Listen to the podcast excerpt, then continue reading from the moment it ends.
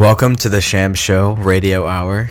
that, what was that character? It's my like um like my public radio like my uh like I'm gonna read you a book or tell How would you sound if you were a. PBS uh, radio DJ on PBS? I need to close my eyes and visualize. What would your name be first off? I feel like it would have to be a really dry name, like Okay. uh, like Sham is too eclectic for for Right, uh, right, right. PBS. Yeah. Yeah. so it'd have to be like Bartholomew uh, Lemieux. Now let's go to Bartholomew Lemieux with the Thank hourly you. news report. Thank you, Keith. My name is Bartholomew Lemieux, and here is the news for today. Prime Minister Justin Trudeau gave a speech to the Library of Commons. It was a good speech. the LA Lakers fell to the Phoenix Suns on Tuesday. That is all in the news in the world. This is Bartholomew Lemieux signing off. PBS Radio 95.5. Gods and a Goose Podcast.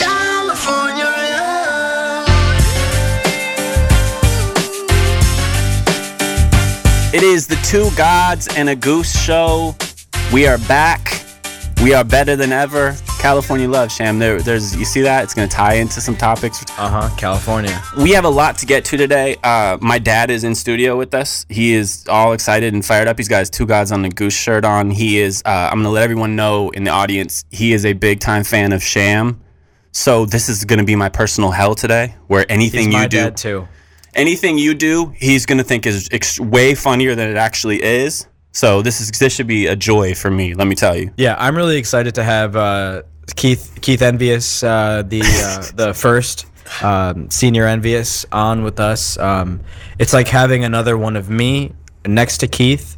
So I'm really looking forward to kind of doubling our nonsense today. Yeah, I'm, I'm really boxed in. We have some new partners. Kind of let them know where they can find us uh, on iPhone, Stitcher, and then talk about our new partner, which they've loved what you've done on Twitter in the first couple weeks since we announced the partnership. Yeah, so you can find us on the i the iTunes, i like the podcast app on the iPhone. You can find us on Stitcher for if you have an Android. Uh, you can listen to us on iHeartRadio. Um, it's a new new sponsor for us, so we're really excited about that. We got merch. Yeah, Um, my dad's wearing the Two Gods and a Goose. He has the Two Gods and a Goose shirt on today, so let them Yep. know they can get it on TeePublic. Yep. So you can go on TeePublic, uh, search Two Gods and a Goose, and our our merch comes up, and 100% of the proceeds go towards a charity, depending on what what what logo you buy. And then people are always excited that they've it's kind of become a staple of the show to know what you're drinking ahead of time. You're you're a connoisseur of of beer and uh, Yeah, so I'm actually drinking. Um, it's a little bit lighter of an uh, of an ale today. Um, it's a Bavarian style Hefeweizen ale, and it's from a Utepils brewery out in uh, Minneapolis. It has a nice orange color, uh, creamy body, tastes a little bit like bananas, but with the hints of orange, um, and has that very strong wheat notes. So I'm enjoying it, and I'm sure by the end of this glass, everybody else will enjoy me as well. we are going to touch on some support, some sports stuff, but this is a not so sportsy episode. We've kind of heard the feedback. We've been sportsy for the last couple episodes, so we're doing. Uh, it is actually your creation. You're going to drive the car, so Lord help us all. But uh, we're doing something that. Do you want to kind of tease what what the the thing we're doing today that's non sportsy? Sure, we're gonna cover the most important bracket in all of March, and I'm gonna leave it there. that was a terrible job like normal. So our non-sportsy crowd will love that, uh, but we have to obviously start with some NBA stuff. Uh, I've been fired up about this all week. Uh, I don't really know how to preface it more than saying it is the LeBron Laker overreaction. It is people losing absolute control over the LeBron Lakers. Before I really, it's so absurd that I almost don't want to address it. Uh, I'm floored that people thought the Lakers were going to be a 50 or 55 win team, which clearly they that's what they think because you lose LeBron James for 20 games, you lose Rondo for 35 games, you don't make a trade for a second star. People are up at arms at this team not being in in the playoffs in the West. When this is the West is there's really no bad teams. Phoenix is the worst team in the West, and Phoenix has two guys that can that on any given night can compete with anybody. So if you think LeBron misses 20 games, like did people have these guys as a playoff team with this? And I'm confused as to what why are they so high on this team without LeBron? Yeah, I have never really been on the Lakers bandwagon. I thought that the the Lakers were kind of just LeBron pl- plus a bunch of ill-fitting parts. Um, I had them at best an eight seed in the West, and I'm not really surprised that they're kind of going the other direction um, here, especially with the rise of some interesting teams like the Clippers and uh, the Kings. Their chance to improve was was at the deadline, and they made lateral moves, from my opinion. Well, they Here- just couldn't get the big they deal. are. They couldn't get the big deal done. My thing isn't where the Lakers are. My thing is the outrage and shock at being at the Lakers being where they are when they missed 20 games from LeBron. I think there were the 18 games he missed. I think there were five and 13 during that time. They're five or six above 500 with him prior to that. So if he's healthy, like he usually is, they're in the playoffs, and this is a non-topic. But my thing is, if they, if you thought, if you were to be told before the beginning of the season, no trade at the deadline. You didn't get Anthony Davis. You didn't get that second star. You were still with the young guys, and the, that roster at the beginning of the year was the same at the end of the year. And you missed LeBron for 20 games, and you missed Rondo for 35 games, who's clearly their best point guard. Are, is that a playoff team? Because I would have said no, and I thought it would that would be an easy easy answer. Yeah, but I think when you have LeBron, you always have that possibility of success. Just him being on the team and him being able to drag garbage with him to to success. And that's mainly been done in the East where the competition hasn't been that great for the most part. Um, and now that he's in the West, like the parity is very different. Like the West is much stronger and you can't get away with losing big stretches of your best player, the best player in the game. Um, like the Lakers have. The Lakers are not good enough to be a playoff team if you lose LeBron for 20 of the 82 games. Like they're not good enough right there. So I don't understand the outrage. Like there's outrage. People are f- losing their mind. that's just the nature of the market that they're in and they're and they've they thought that that, that when they got LeBron they were on the path to the finals. They're a playoff team if Like, LeBron doesn't miss healthy. 20 games. Sure, but being a playoff team isn't the expectation of that of But- the Lakers franchise. But the expectation from any rational person wasn't to win the championship this year. It was never the plan was to basically make the, the playoffs, get get hopefully move those young guys to get a second star. The the they didn't think this year was going to be the championship year. First off, they weren't competing even with the second star. They weren't beating Golden State this year until they break up. So like what? But I think it really comes down to just the Lakers putting all their eggs in this Anthony Davis basket and not coming away with it and then Right. basically punting on this season. Right. and That's and- basically what happened. Right, and you can't blame them for going all in to try to get Anthony Davis. Obviously, that was that's that the plan remained. Jeanie Buss can say whatever she'd like. That is still the plan to get a second star with LeBron. It was never Of course. LeBron, Brandon Ingram, and Lonzo Ball winning a champ, competing for championship. That was never. Even if you take Durant off the Warriors, that's not a championship team. They know that. He knows that. LeBron is not. That's that was never the plan. So realistically, the plan why you got guys that were tough, why LeBron wanted tough guys is because they're thinking seven, eight seed, maybe steal a couple games from Golden State or Houston in the first round. You know, kind of gi- give that tough factor. That was what they all wanted, but it was they, they weren't ever going anywhere this year. It was it was always kind of a, a throwaway year. That's why what I said on the last episode, where it was like, you know, if LeBron had an early exit, right? That's not the worst case scenario when he's sitting here at 34 years old and you're going, how much time does he really have left? Less miles on him in the playoffs this year when it never was about this year is probably the smarter way to go long term. But okay, here's the problem with that though. If like I agreed the the key to the Lakers long-term success is incremental improvements. Right. Whether it's getting the most out of your young guys or flipping those young guys for small parts or maybe even another star. Problem with that is that takes time. And LeBron James is already 34 and for a guy who's 34 has been relatively healthy his entire career except for this year that's a kind of a scary thought where at 34 he's having groin injuries where he's gone 20 games.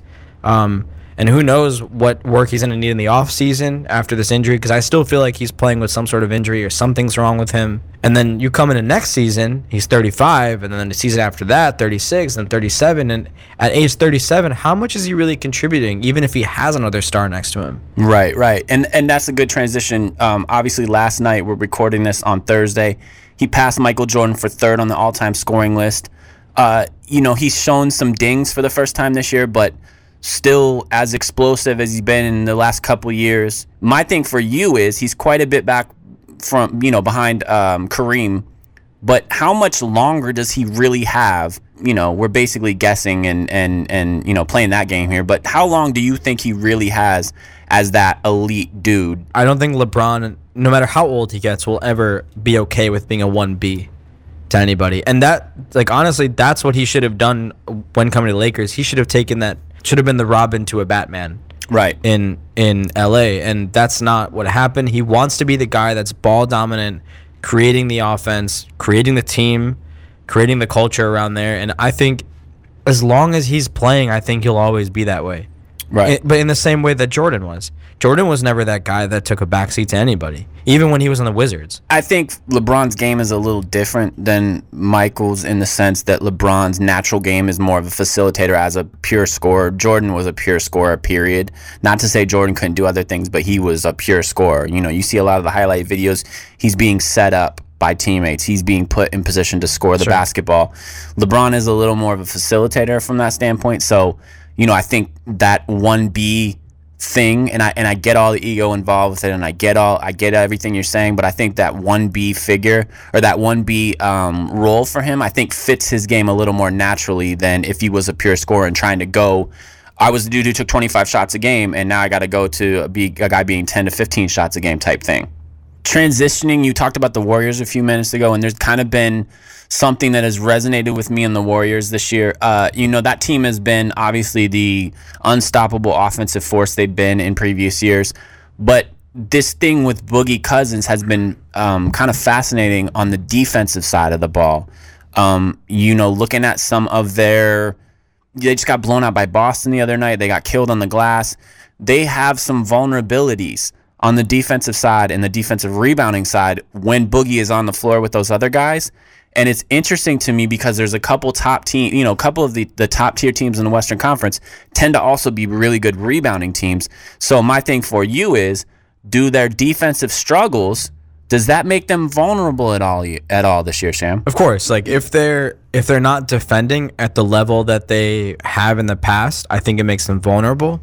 But I do think the Warriors figure it out. I think the key to them winning multiple championships is their defense and their ability to limit opponents and run out in transition and hurt them with three points in transition each time. Um, and that's that's one of the things that I think when they're like when you say they struggle defensively, that's one of the things that would make them vulnerable when there limits their ability to do that and pour on like 20, 30 points in like a five minute span. Right, that avalanche. The avalanche. And it always happens in the third quarter when you think the game is close and the Warriors just turn on that switch and then it's that's game. And of course that makes them vulnerable, but I just feel like this is them just figuring out how to play with each other until they get into the playoffs. And then once they're in the playoffs, I truly feel like it'll be a different team. No, I, I agree. You know, I, I just it's it's crazy to me because during their entire run, they've been, you know, one of the better defensive teams in the league during this whole run. People don't talk about that a lot. They've been, you know, a really good uh, rebounding team. You know, right now they're a net negative with Boogie on the floor defensively. You know, they give up a gang of second chance points. They're when when Boogie's on the floor, they're the worst defensive rebounding team in the league. And I agree with you. Regular season, postseason, different animals, and you have a, a, a locker room of guys that have won championships. They've been there before. It is a little interesting to me to look at teams that are behind them Denver, Portland, Houston, that are pretty good on the glass. And, and if you get into a series with Golden State, because some of those teams has, have a lot of firepower on offense too, this is an offensive firepower league now. It will be interesting to see if those numbers change a little bit as the postseason, you know, as we get into the postseason. In spite of that, they always find ways to win, even if they have that defensive rebounding. Uh, you know, they, they lose that battle, uh, but they always find ways to win. And I, until I've seen it, Right. I refuse to bet against the Warriors. Speaking of that Western Conference, uh, I have a, a. It's not really a hot take, but there's obviously you know a lot of parity behind Golden State in the West. A lot of those teams are, are you know there's they're all bunched in there by like a you know a game, two, three games at max. Are the Portland Trailblazers the second best team in the Western Conference right now? No, and they're not third. Maybe I'm being too hard on them, but I I feel like they really are sixth in the in the West. they are a team that has you know had issues we've discussed on this show in the past with being you know two undersized guards that play basically do similar things We watched New Orleans last year put bigger dudes on them and they struggled. This is a different team this year to me. This is a team that has depth. This is a team that has more than one score, more than two scoring options. If there's been plenty of games when Dame and CJ aren't on, that they're able to go. Nurkic has been a different guy this year. You know, we've talked about Nurkic Yes. and him playing half the season. You know, 41 games, and and I, I said last year, you know, that his faults in the postseason could have been great for them because you could save some money, which they ended up doing. This year, he's been a different dude. His numbers are up. He's a guy that now more often is doing those, is putting up those 25 and 11 nights. And then you talk about uh, Seth Curry, who's who's you know what is he second or third in the league in three point shooting. You add a guy like Enes Kanter, which Kanter's another guy that can't play any defense, but he's a great rebounder. You know, already on a team that's a that's a phenomenal rebounding team. I think they're a top three or four rebounding team in the NBA.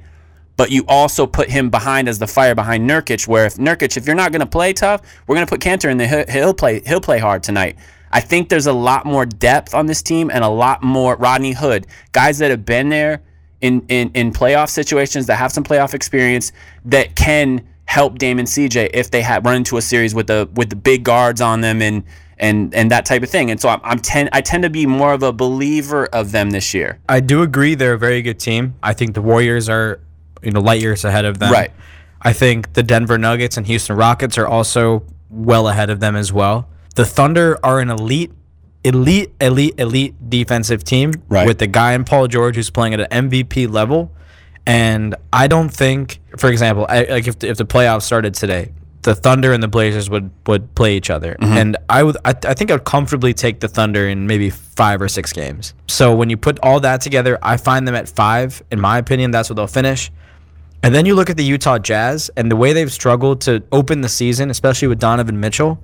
Um, the first half of the year, he kind of was very inefficient, wasn't scoring a lot of points. But then since the turn of the new year, he's been on a tear. Yeah. He's averaging nearly 27 points a game. I think they're a very good home team as well, especially in the playoffs. Utah, you know, I'm I'm in the tank for Donovan. He's one of my favorite players. You know, I think a lot of the early season, you know, nonsense that was was was out there on Donovan. You know, he heard a lot of that, and you know, his numbers early in the season, it was never going to stay like that. I think anyone that was rational that had any sense knew that he was going to turn that around. He's too good of a player to have some of the numbers he was having earlier. That said, as well, I agree. Oklahoma City, an elite defensive team. I'm with you on that. They they uh, we have seen it when they played our team. They are a suffocating defensive team, uh, and that's without their best defender on the floor. Paul George obviously is the MVP in the in the league right now. It's an, and that's clear to me. Um, Might Wet- be defensive player of the year too. Absolutely agree. Uh, Houston has kind of been up and down, but again, Harden is a guy that can literally take over a game by himself. They've been Now they're finally healthy. Right, and they and they still have started playing a lot more defense lately. So they're a team. Look, I, I don't. I think it's Golden State, and then everybody else kind of bunched up there. And we know with the postseason, it is a play. It is a superstar thing. Like one guy, one game can change the ser- series, and you know all those teams that we've discussed, Portland included, have that player to change that series. I just think the Blazers. I almost am ready to buy them as somebody that could make a run in the postseason. Now that said, I don't think anyone's getting past Golden State, even with the things I mentioned or, earlier that could be potential vulnerabilities that um, you know for Golden State. But uh, it's going to be interesting as we start heading toward April to see what this team, what Portland looks like in the postseason, because I think they have some things that can give some some of those teams in that bunch right there some real troubles. Absolutely. Yeah, I I don't disagree with that, but I think as it stands today, I think the Blazers are five in my mind. transitioning uh, to the last topic we had on this on this NBA thing, and this is this is going to be a lot of fun for Sham and I. Uh, those of you that follow us on social media know that Sham and I are Detroit Piston fans. Uh, Sham always wants to come on and talk about the Pistons. Sham still has kind of a local mentality, even though we've become kind of a national phenomena as far as our show. So I'm constantly, you know, running Sham off the Pistons. Uh, you know, he wants to get on there with a with a uh, a, a loudspeaker every week and talk about the Pistons. Uh, but guess what? I'm I am taking the leash off of you. Yours and my Detroit Pistons have won the last 10 of 12. I'm going to let you. I know you have some things to talk about with that. Uh, they are playing phenomenal basketball right now. This is some of their best basketball they played in years. Uh, My dad got a chance to watch them last night. He was very impressed by them. He doesn't get to watch them regularly living on the West Coast. I'm I'm letting you off the leash, Sham. Go ahead in on the Detroit Pistons. I need like about two minutes to rant. Can you grant Go me ahead. that? Yeah, yeah. Go ahead. Go ahead. Are you familiar with the Mohs scale of hardness? I'm not.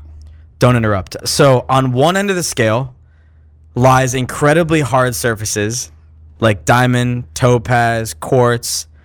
And on the other hand of the scale, some of the softest like talc, gypsum, and Karl-Anthony Towns. And yesterday, we saw Andre Drummond literally sitting on Karl-Anthony Towns for 48 minutes. And it was so glorious because all of these stat heads on Twitter, they want to talk about how Karl-Anthony Towns, because he shoots threes, is a better player than Andre Drummond. And yesterday and the past nine times before that, Andre Drummond has absolutely owned that matchup. And now I will bring it back locally. There's a certain radio station in Detroit that rhymes with uh, Lindy Levin one the Dicket that also talks about the fact that they should tank, the fact that they should give it up because they're not going to win a championship. Forget it, right? Just blow the whole thing up. The Pistons haven't won a playoff game since I was 15. I wasn't even able to drive the last time the Detroit Pistons won a playoff game. So now where are we today?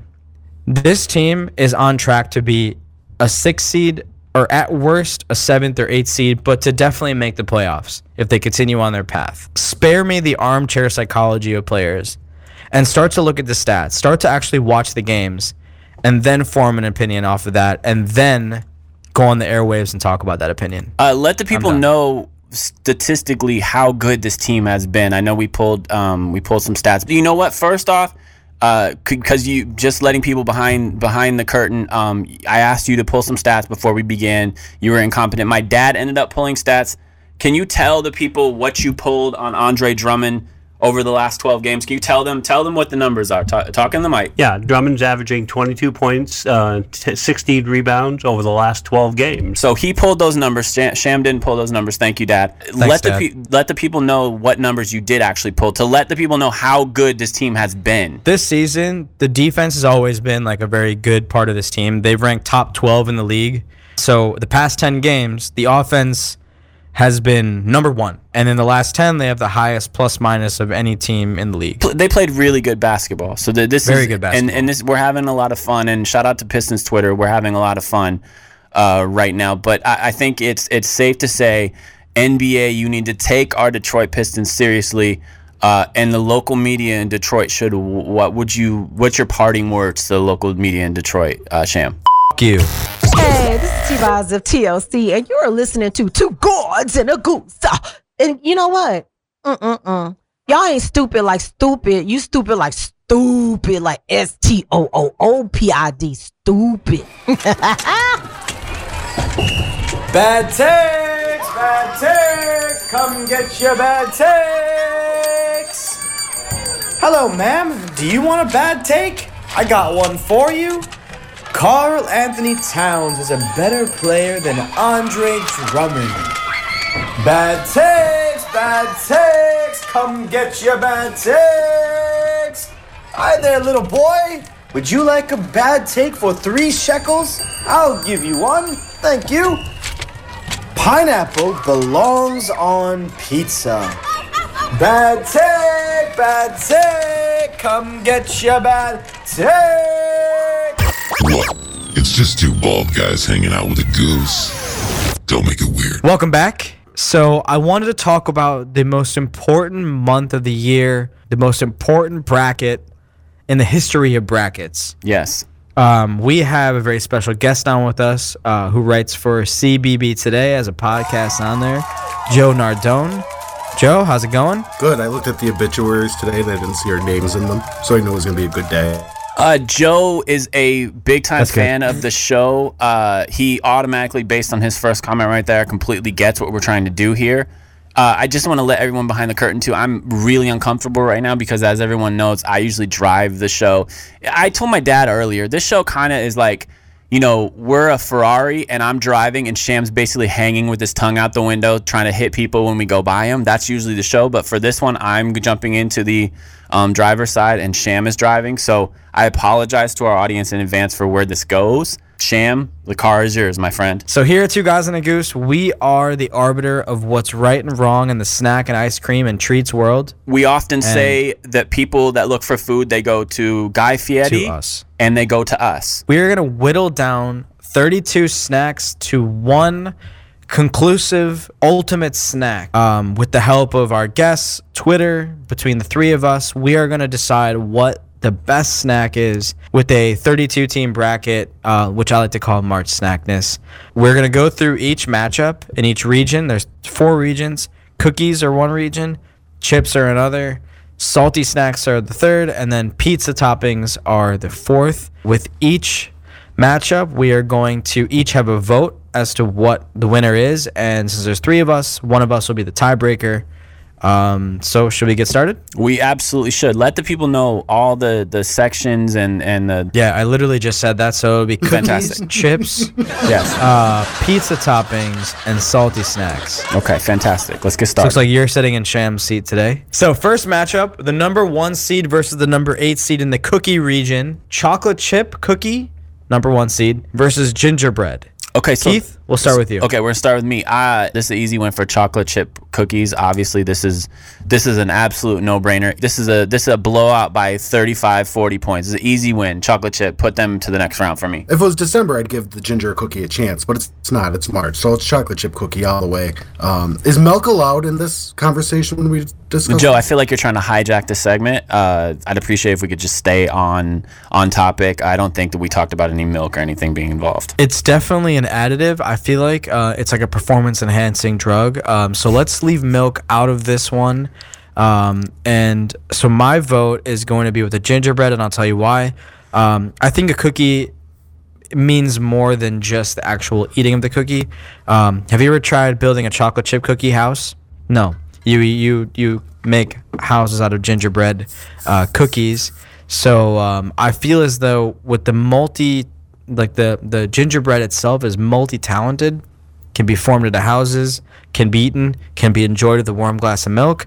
I feel like, in my opinion, that is the better cookie. Chocolate chip already made it through. All that what you just said was nonsense and irrelevant. Let's go on to the next. Next one, the two versus the seven seed, oatmeal raisin versus M and m Uh, they're both trash, but I'll go with M&M just because you know name brand. I'm going oatmeal raisin on this. Honestly, I, I like the M&M thing, but I, I am actually an oatmeal raisin fan. I disagree uh, strongly with Joe's trash take right there. That they're both trash. They're not both trash. Um, these are some of the better cookies um, out there, but I'm gonna go with the oatmeal raisin. So Sham, you are going to be the deciding factor of this. So I'm a strong like oatmeal raisin cookies are one of my favorite cookies in the world. Um, they provide you with not only um, adequate nutrition but also fiber in the oatmeals and gives you a little bit of fruit with the raisin. And it can also be enjoyed with a warm glass of milk. So I'm gonna vote for oatmeal raisin to move on. So oatmeal raisin is through. It's the four seed versus the five seed. Uh, peanut butter versus snickerdoodle. let me start with this. Uh, this is an easy one, and and shout out to Snickerdoodles. Those are good. But as everyone knows that listens to the show, I'm a peanut butter head. Peanut butter cookies uh, make it through. This is an easy one. It's another 20 point win for peanut butter cookies. I'm a huge fan of snickerdoodles. I think the sugar base plus the, the cinnamon sugar top um, provides an, an interesting flavor. I like peanut butter, but when you have a peanut butter cookie, it's very forward and it's Watch your mouth. overwhelming. And I'm more of a peanut butter, uh, a crunchy peanut butter guy. So um, I'm gonna vote for the for the snickerdoodles. Uh, I'm gonna go with the peanut butter. I like Yes, the yes, Joe. straightforwardness of the peanut butter. I want it to punch me in the mouth. Uh, the snickerdoodle, by the way, is a very fine delicacy. So I don't. I think it's not a 20 point game or anything like this. This is like you know a last second tip and lay and A buzzer beater, by, yeah. Yeah, yeah, by the peanut butter cookie. But like, yeah, I want to be punched in the mouth by the flavor. So that's why I lean towards the peanut butter cookie. Yeah, so peanut butter is through. Uh, so that's a strong win for me right there. So then we have the sugar cookie and the double chocolate cookie. This is the so this is the, the, the cookie that's the chocolate base with the chocolate chips on top. Um, and I'll go first. Um, I like chocolate, but I don't like chocolate in excess like that. So I'm gonna vote for the sugar cookie to move on. I'm I'm similar in thought here. I think that's re- a redundant cookie to make chocolate on chocolate. Exactly. So the sugar sugar cookie kind of gets through by default. Yeah, I'm gonna uh, make that a sweep. I'm gonna go sugar cookie as well. Even though I do uh, like the extra chocolate, I think more of something delicious is never a bad look. Uh, but I will also jump with you guys and go sugar cookie. So we'll move sugar cookie uh, through to the next round. Okay, so let's move on to the next uh, bracket or the next region. What is the next region, Sham? Uh, we're gonna do chip flavors. Okay. So types of chips. The first matchup is going to be the number one seed versus the number eight seed. Um, the number one seed is a barbecue chip versus a plain salt and pepper chip. Well, I'm going to be a little repressed here, but we have a thing. I don't know if it's the national chip, Middlesworth barbecue chips, and they are uh, a delight. They are great. I would sell one of my children for a bag right now. So I'm going to go with barbecue chips. I am going to uh, first make fun of whoever created this, um, these brackets and these regions. Uh, his ma- name may or may not rhyme with Ram. Having barbecue at number one is blasphemy alone. I'm going to go uh, with the uh, salt and pepper chip right here. Um, I am going to jump in the uh, the neighborhood of our good friend Stan Van Gundy, who is always, you know, a more plain. So I'm going salt and pepper, Sham. So I, um, on brand, I'm gonna disagree with Keith. Um, I am a big fan of big and bold flavors hitting me in my face, punching me in my mouth, like you guys had said before. And I think barbecue, compared to salt and pepper, is one of those flavors that just comes out and hits you with that mesquite, that reminder of like a backyard Fourth of July barbecue. I love that nostalgia and that feeling. And barbecue, in my mind, uh, moves on quite easily over salt and pepper. Now, the two versus seven seed, it is going to be the lightly salted chips versus the tortilla chip. I'll start with this one. Uh, clearly, there wasn't a lot of options here, um, but I, it's for you know lightly salted to make the list. But you know, I'm not going to attack the person who made the list, uh, who may or may not be a bozo. Uh, I'm gonna go with the tortilla chip easy on this one. It's pretty easy. I mean, the, the lightly salted chips are fine, but uh, I've already put through a plain Jane type chip, so I am a big fan of the tortilla chips. We've talked on this on the show in the past about how you know there's a lot of things you can do with the tortilla chips. Uh, salsa comes into play with the tortilla chips potentially, so tortilla chips are moving through easily for me. I tend to agree. Um, I think the tortilla chip has, first of all, not only a, a good taste. I'll eat tortilla chips just plain like that. I'll also eat them with a hint of lime. Uh, Tostitos makes a great uh, hint of lime uh, version of their tortilla chip. Uh, shout out to our sponsor, Tor- uh, Tostitos. Also, the physical functionality of using it as a spoon for your dip of choice, whether it's a bean dip, a guacamole. A tortilla chip is there to provide the adequate sturdiness and robustness required to, to insert that bite into your mouth. So tortilla moves on for me. I'm with both of you guys. It has great versatility. It can play small ball, big ball. It has a deep bench. It does a variety of things. They can't be stopped. So tortilla is through, Sham. Tortilla is through. The next matchup is the four or five matchup. It's going to be the cheese, the cheese flavored chips. So this is like a like things like a Dorito or like Okay. a, a Cheeto or things like that uh, against the hot and spicy chips. So think like a jalapeno, um, the hot and spicy Cheetos, like just a spicy chip. Okay, Joe, start us on this one. Give me the hot spicy chip here because the other cheesy chips to me it makes me just conjure in images of disgustingness. I don't know why. That might not be accurate, but yeah, it makes it just grosses me out. Uh, I'm gonna rock with the cheese. I'm gonna go uh, against Joe here. Uh, cheese. Th- th- this opens itself for a lot of potentials. There's cheddar and sour cream, which are delicious. Like you mentioned, the Doritos. There's a lot of cheesy flavors uh, that can fall under this, and so I think cheese is is is going to move through for me on this one. So I'm gonna go um, with the chip that um, has the biggest and boldest flavors in the hot and spicy, but also I'm choosing hot and spicy because the cheese, no matter what kind of chip you get that has cheese on it, it will get on your fingers, and that requires um, some extra wiping, um, some extra towels, just something to to wipe your hands before you operate a controller or remote.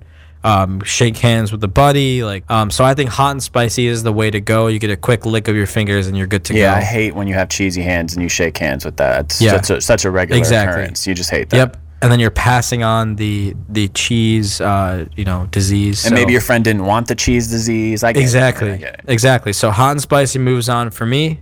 Um, the next and last first round matchup uh, for the chip region is the sour cream and onion chip versus the salt and vinegar chip. Uh, this one is easy for me to start this. Uh, salt and vinegar. The sour cream is disgusting. I've never really cared for that. Um, so this is probably the easiest one of all these so far. So I, I'm I'm definitely pushing that through. Yeah, so I'm similar thought here. I don't like sour cream chips. Uh, some vinegar, I'm a huge fan. My only issue here, I want to mention this now in case we run into it down the road. I don't like the next morning where you have that like filmy feeling on your face because you eat so much of those chips. Yep, yep, And that's yep. salt and vinegar uh, indirect backlash negative. So. Solid point there, Joe. Solid point. I completely agree there. Um, and I think another uh, caveat in this whole thing is that sour cream and onion, uh, after eating it, you need to s- like stay at least two to three feet away from people around you. Um, I think it's not a very good chip to have at parties. It's not a good chip to have when you're sh- when you're uh, you know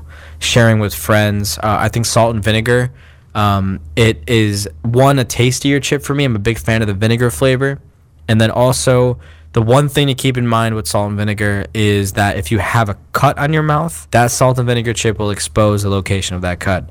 So I think it serves a, a, a twofold purpose um, in cut cut identification as well as taste, and it moves on for me. Step Okay. in doctor when you need it. So now we're gonna head off to the pizza region, the pizza topping region. I'm excited about this region, man. yeah, I'm scared thing- and terrified. I know that we have some big opinions in this um, in this uh, region, so let's get right to it. Number one seed pepperoni versus the number eight seed veggie pizza. Yeah, I'm gonna start this one off, guys. This one's super easy for me. Veggie pizzas are disgusting. Uh, I'm going pepperoni in the easy, easy 25 point win. Uh, they are emptying the bench in, in you know midway through the second half. This is an easy win for pepperoni, guys. 100% agreement here. This would be like the Golden State Warriors playing Presbyterian. Like, that's not even close. It's pepperoni all the way.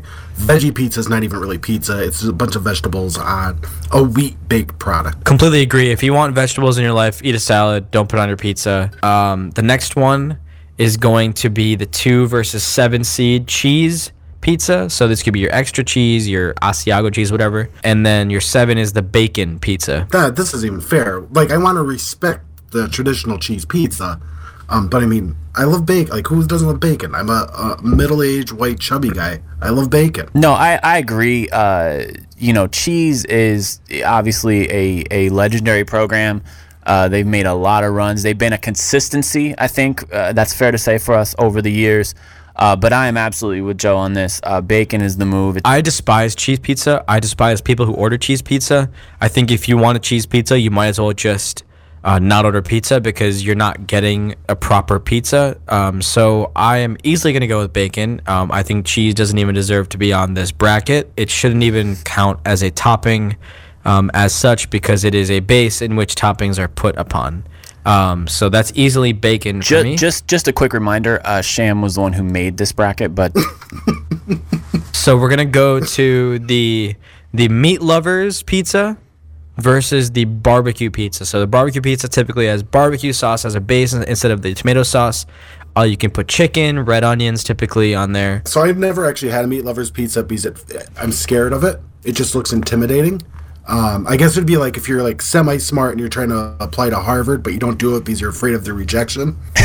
I'm gonna go with barbecue pizza just for that reason because I'm I'm afraid of rejection. So I think um, the meat lovers is very excessive. I think every time I've had a meat lovers pizza, I have the meat sweats, um, and they're not a particularly great thing to have. It's when you have too much meat and your body sweats to compensate uh, for the rise in body temperature, and you end up smelling like ham. Uh, I appreciate the visual of you describing you having meat sweats. That was fantastic. I'm sure the audience loved that.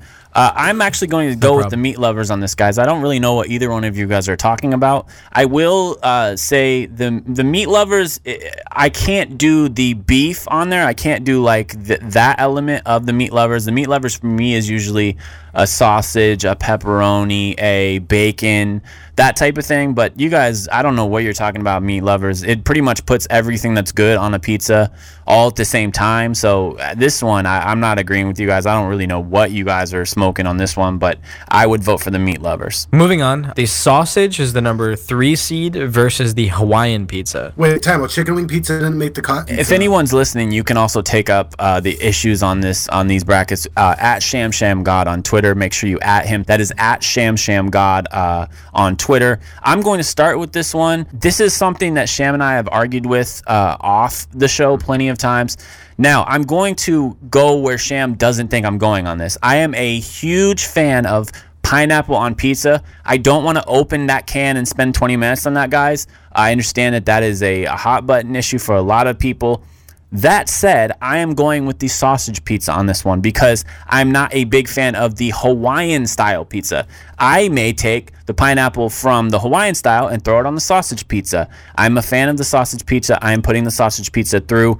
Sham looks a little surprised on his face right now, but I am going sausage. I will also go sausage again in protest. And I mean, Hawaiian pizza is too close to. They're disgusting pizzas. I want meat on my pizza if there's going to be any kind of topping. I, I hate both these pizzas to be honest. Um, I think sausage by itself is grotesque uh, with those little lumps of sausage. I think the, the, the, the topping doesn't spread very well. So each bite, you're basically getting a majority cheese pizza with the occasional sausage. And then you can apply all my criticism towards cheese pizza towards that pizza as well.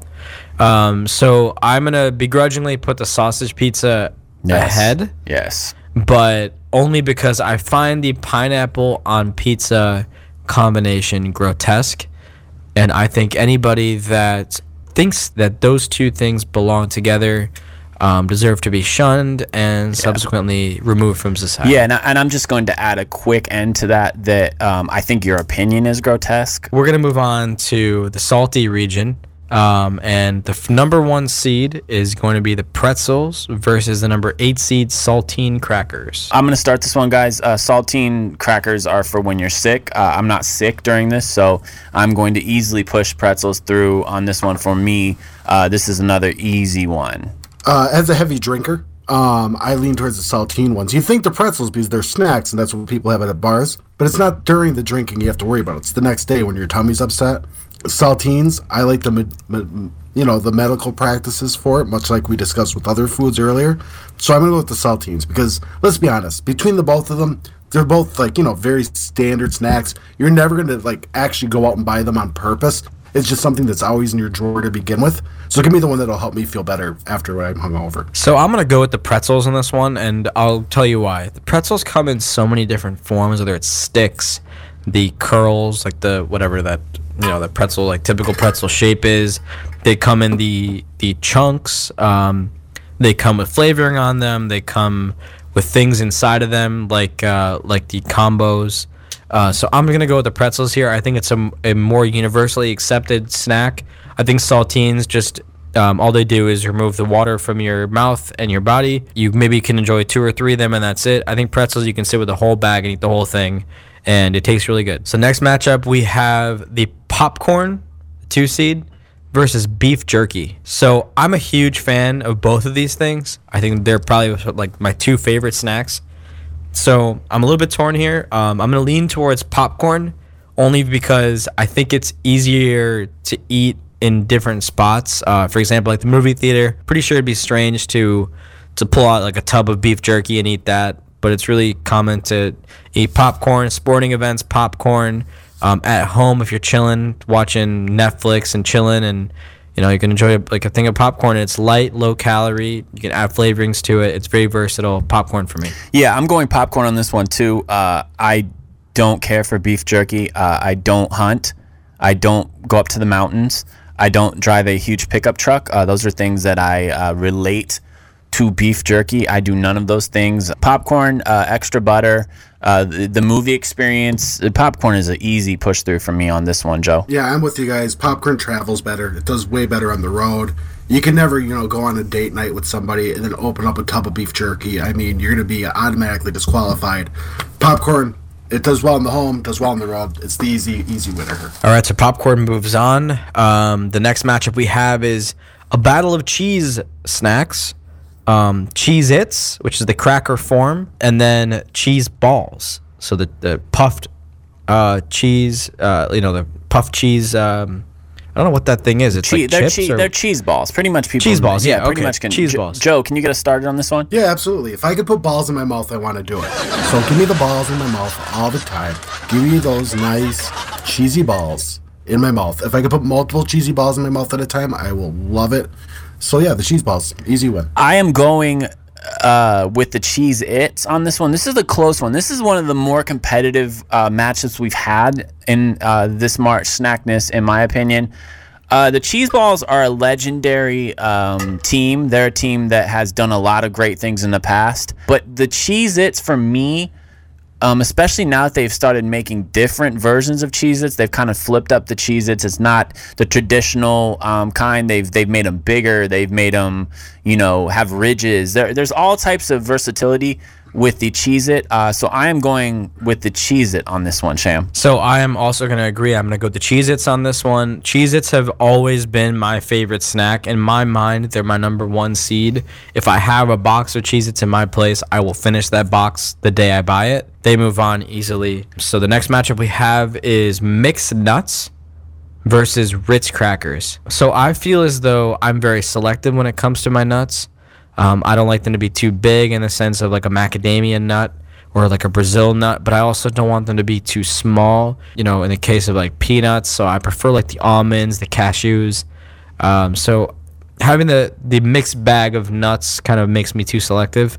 But the Ritz cracker, buttery, salty. You can apply cheese to it. You can apply a spread to it. It's a versatile cracker, cheap, comes in sleeves, and it moves on for me. Uh, I am also with you on the Ritz for the reasons you just listed. Buttery. Uh, it also is, in a familiar sense, kind of like the tortilla chip, where you can bring a bunch of other things into the equation. You can put, you know, uh, cut up meat on there. You could put uh, cheese. It's a great party situation. Uh, I think that th- the Ritz cracker is basically what this March snackness is about. I think what it, that's what it's built on. Uh, so Ritz goes through for me easy, Joe. Again, I'm with you guys. The, the mixed nuts, it's just too much variety. It's, you know, it's like Golden State. They have all these players. They're all great, but not enough minutes to go around. So I go with the Ritz Cracker. Joe, do you have any final predictions? Final four predictions for each category, and then a champion. I gotta be honest, I don't remember who won the other bracket. Yeah, that was a great setup, Sham. Before we let you go, Joe, and we thank you for uh, for joining us and, and in our first edition of March Snackness. Because I want to get a couple seconds out of you for sports, give me your final four in the actual tournament. Who who is your final four if you if you're you know if we pin you against the wall? Tennessee, Duke, only if Zion Williamson is there, Gonzaga, and North Carolina. Joe, let the people know where they can follow you. Everyone, I suggest you follow him. He uh, Yeah, great follow. great follow for college basketball and for other uh, hilarity. Joe, let them know on Twitter where they can follow you. Yeah, you can follow me at Joseph Nerdone, N-E-R-D-O-N-E. I mostly don't tweet about college basketball, but if you like Marty Jannetty jokes, uh, I'm there. Gods. And a Goose Podcast. All right, you know how we end each and every show. It is my dad's favorite segment. It is Ask Sham. You hit us hashtag Ask Sham on Twitter.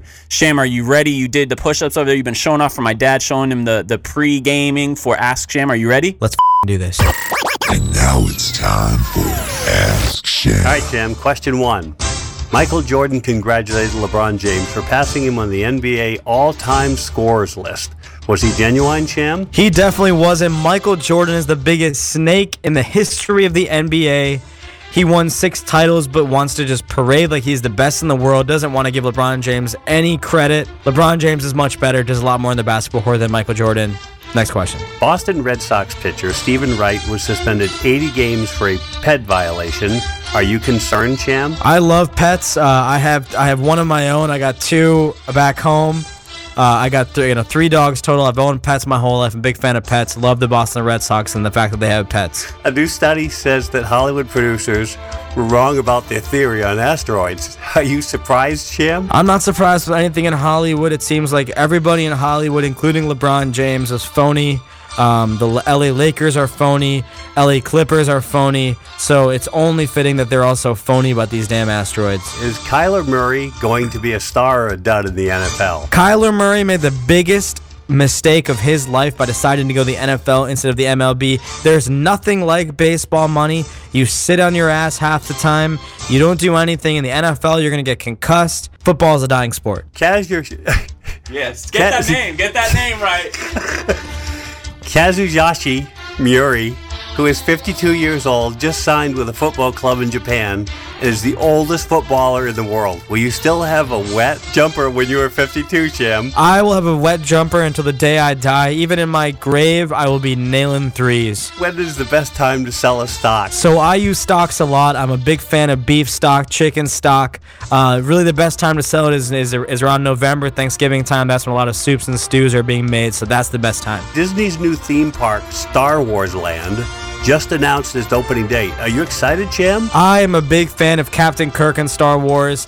I am awaiting that opening date. It is happening next year. Looking forward to it. Okay, will Mike Trout be the first $400 million contract in professional sports? It's possible. I have never paid that much for fish in my life, but Mike Trout is definitely worth it. Who do you trust more at the free throw line, Jim? Me or Lonzo Ball? I trust anybody but Lonzo Ball, but you, senior envious Keith, I trust you more than anybody else. So, Sham, why has the show not been renamed The Sham Show with K Squeeze yet? Honestly, I think it's a lot of to do with uh, our sponsors and the fact that we have a lot riding in our name. Uh, you you can't make an acronym out of it. It's not TSSKS. You know, you got to do 2GG. Easy to say. Um, although I do feel like we should change it down the line. We're heading out to the IndyCar race in Tampa this weekend. Is this the year that Alexander Rossi wins the championship, Sham? I had no idea that there was a city named Tampa in Indiana uh, where they race cars. Um, I don't know who Alex Rossi is, but he seems like a great, fine Indianan. Uh, hope he wins it. Um, and yeah, looking forward to uh, the uh, trip up north, right, guys? All right, that is Ask Sham, hashtag Ask Sham uh, on Twitter. That is our episode this week. I feel like we we, we gave our snack and food community plenty this week. Uh, we want to thank Joe for coming on with us. Uh, Sham, what did you think about this show? Definitely top 10 in season two.